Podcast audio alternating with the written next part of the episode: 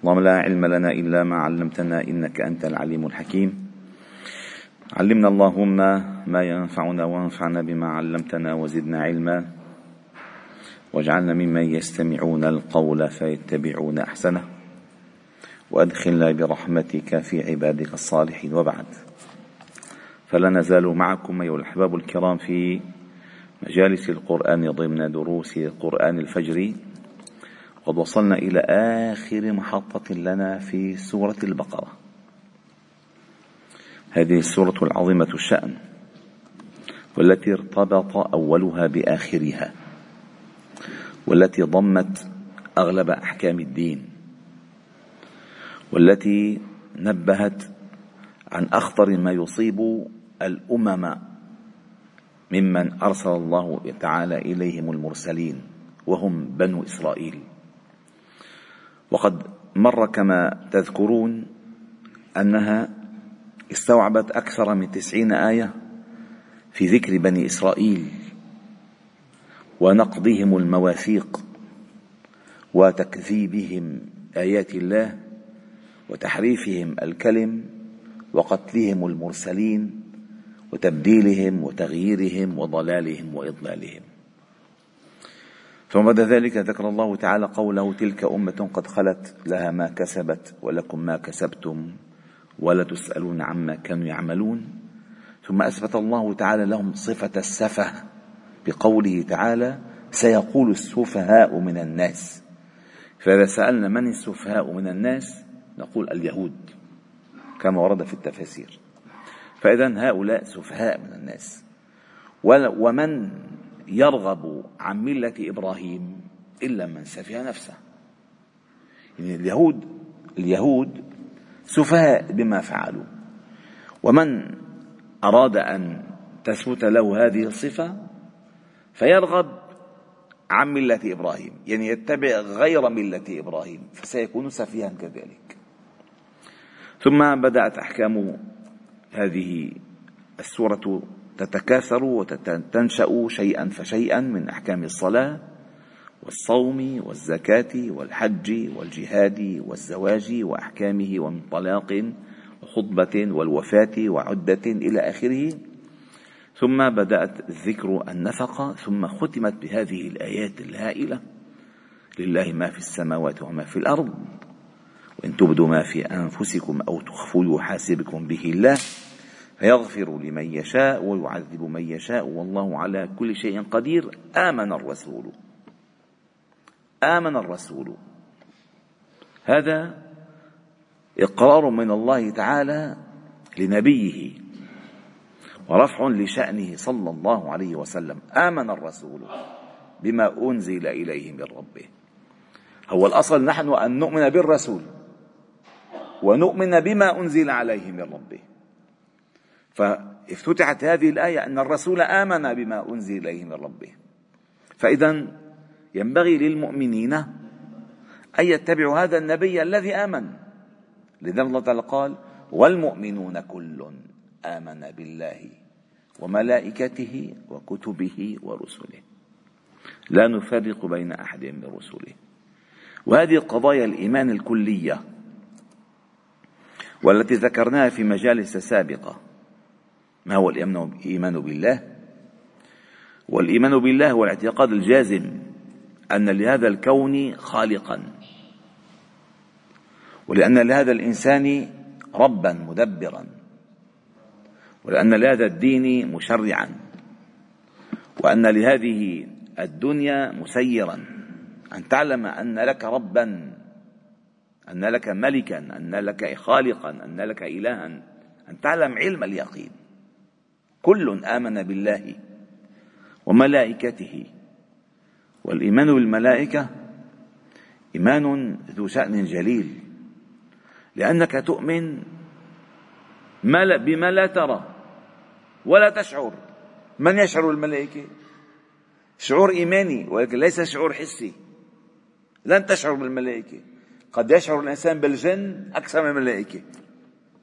الملائكة هم مخلوقات خلقهم الله تعالى من نور وكلفهم بوظائف عدة وأغلب وظائفهم جليلة وأعظمهم منزلة هو جبريل عليه السلام وميكال ميكال وإسرافيل وملك الموت والقعيد الشهيد والكتب الحافظون والمعقبات. أنواع من الملائكة أنواع هائلة من الملائكة. وقد ورد أن النبي صلى الله عليه وسلم قال أذن لي أن أحدثكم عن ملك من الملائكة. ما بين شحمة أذنه أو أذنه إلى عاتقه مسيرة خمسمائة عام. وجبريل عليه السلام له ستمائة جناح. ستمائة جناح. لو فتح جناحا واحدا لسد بين الأفقين. هذا جبريل عليه السلام. ولكن مخلوقات نورانية. نورانية ولها أعطاها الله تعالى خاصية التشكل التمثل. التمثل. قال الله تعالى واذكر في الكتاب مريم إذ انتبذت من أهلها مكان شرقية فاتخذت من دونها حجابا فأرسلنا إليها روحنا فتمثل لها بشرا سويا هذه المخلوقات النورانية أعطاها الله تعالى القدرة على التمثل؟ والأحاديث مشهورة في ذلك. لما الله تعالى أراد أن يبتلي قوما بالعطاء فأرسل إليهم ملكا بصورة مين أعمى وبصورة أقرع وبصورة أجزام هو ملك. ملك هذا ملك. ولكن قدرة التمثل. وهؤلاء الملائكة موكلون بأشياء كثيرة. وأهم وظيفة لهم أنهم موكلون بإنزال الوحي مع جبريل عليه السلام وبقبض الأرواح. وبتنفيذ أوامر الله تعالى في شؤون هذه الحياة. ونحن نؤمن بهم إيمانا جازما والإيمان بعالم الملائكة الأبرار لا يتلذذ به إلا الأبرار. فإنك ستشعر أنك معك مخلوقات نورانية تؤيدك تسددك تذكرك تعينك. هذه من أجمل المعاني في الإيمان بالملائكة. وقد ورد أن النبي صلى الله عليه وسلم قال إن للشيطان لمة وإن للملك لمة. لما هي دفعة دفعة فأما لمة الشيطان فإعاد بالشر. يعني في مزالق بدلك عليها بزحطك فيها. بزين لك الباطل. وأما لمة الملك فإعاد بالخير. يا أخي قوم صلي. يا أخي أعطيه. يا أخي قول كلمة حلوة. يا أخي هذه كلها من لمة الملك. هذه الوازع الخير الذي في النفس. هذه لمة الملك. وكذلك ورد كذلك في أحاديث كثيرة. وهناك كتاب جميل لشيخ أردني من بيت الأشقر. اسمه عالم الملائكة الأبرار. جميل الكتاب. تعيش فيه مع الملائكة من أولهم إلى آخرهم وكثير نحن لا نعلم عنهم شيئا أبدا أبدا. لن يكفي أن البيت المعمور البيت المعمور الذي هو قبلة أهل السماء كل يوم كل يوم يدخله سبعون ألف ملك لا يعودون له إلى يوم القيامة. تخيل من لما ربنا خلق الخلق. وكان في بيت المعمور كل يوم سبعين ألف ملك. والملائكة مناع حزامنا يعني ملائكة ملائكة. والنبي صلى الله عليه وسلم قال أطت السماء وحق لها أن تعط ما فيها موضع شبر إلا وملك قائم أو راكع أو ساجد. سماء. كل ملائكة كلها لا يعصون الله ما أمرهم. لا يفترون عن تسبيح الله. لا يسأمون لا يسأمون. سبحان الله ملائكة هائلة فإذا الشعور الملائكي شعور جميل جدا. وقد قال النبي صلى الله عليه وسلم أنه إذا أوى المسلم إلى فراشه فذكر الله حتى غلبه أي غلبه النوم. ابتدره ملك وشيطان. يعني هو بفوت على التخت بيجي عليه ملك من اليمين؟ والشيطان من الشمال. فيقول له الملك أختم بخير أختم يومك بخير. فإذا ذكر الله حتى غلبه النوم بات والملك يكلأه أي يحرسه إلى صباحه. ملك فرسك حرس. سبحان الله. وكذلك قال من قرأ آية الكرسي قبل أن ينام لا يزال عليه من الله حافظ حتى يستيقظ. أي ملك؟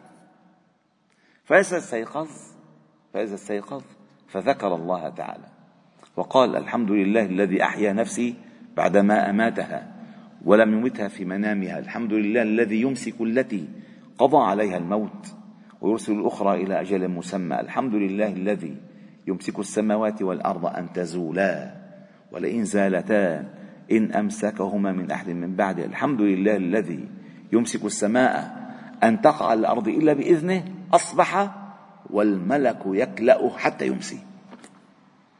ملائكة عالم الملائكة.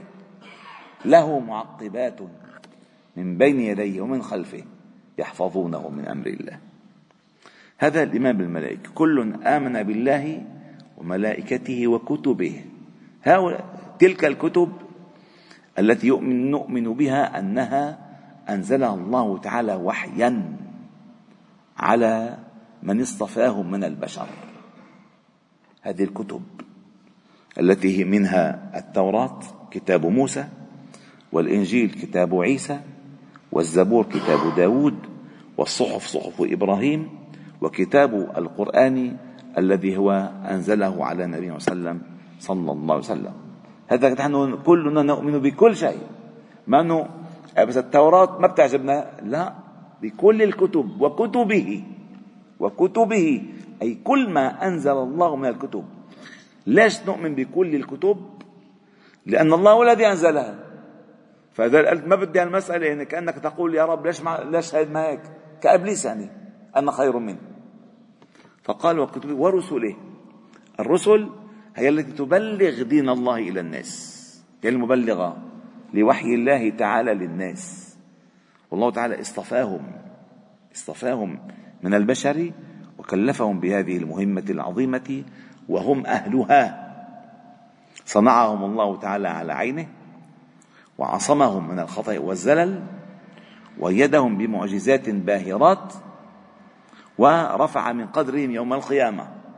فنؤمن بكل الرسل كل الرسل ما قصص الله تعالى علينا وما لم ولم يقصص علينا كل نؤمن بهم. لا نفرق بين أحد من رسله أي بالمفاضلة بالإيمان. أما هو الرسل هو في مفاضلة بين الرسل ونحن لا نفضل بالإيمان بالرسل. يعني نؤمن بهذا الرسول ولا نؤمن بهذا الرسول. لذلك نحن مثلا كما قال النبي صلى الله عليه وسلم لو كان موسى حيا ما وسعه إلا اتباعي إذا كان موسى موجود لن يقبل منه إلا اتباع محمد صلى الله عليه وسلم. ونحن أما بالنسبة لنا نحن فلا يجوز لنا أن نقول نحن لا نؤمن بعيسى. فعدم ايماننا بعيسى هو كفر بكل الرسل. كل الرسل. نحن نؤمن بكل الرسل ونؤمن بكل ما أنزل. وتتذكر أول سورة البقرة؟ والذين يؤمنون بما أنزل إليك وما أنزل من قبلك وبالآخرة هم يوقنون. هذه من أصول الإيمان أن نؤمن بالله وملائكته وكتبه ورسله واليوم الآخر والقدر خيره وشره من الله. خاتمين هذه القضايا الإيمانية بقولنا غفرانك سمعنا وأطعنا غفرانك ربنا. وإليك المصير إلى أن تأتي الآية التي بعدها التي هي المطمئنة المطمئنة الترياق. لا يكلف الله نفسا إلا وسعها. فاطمئن أيها الحبيب الله ما كلفك في كل ما سبق إلا ما تستطيع أن تفعله. أي عندك الوسع والقدرة أن تفعل. عندك الوسع والقدرة أن تفعل. لا يكلف الله نفسا إلا ما آتاها.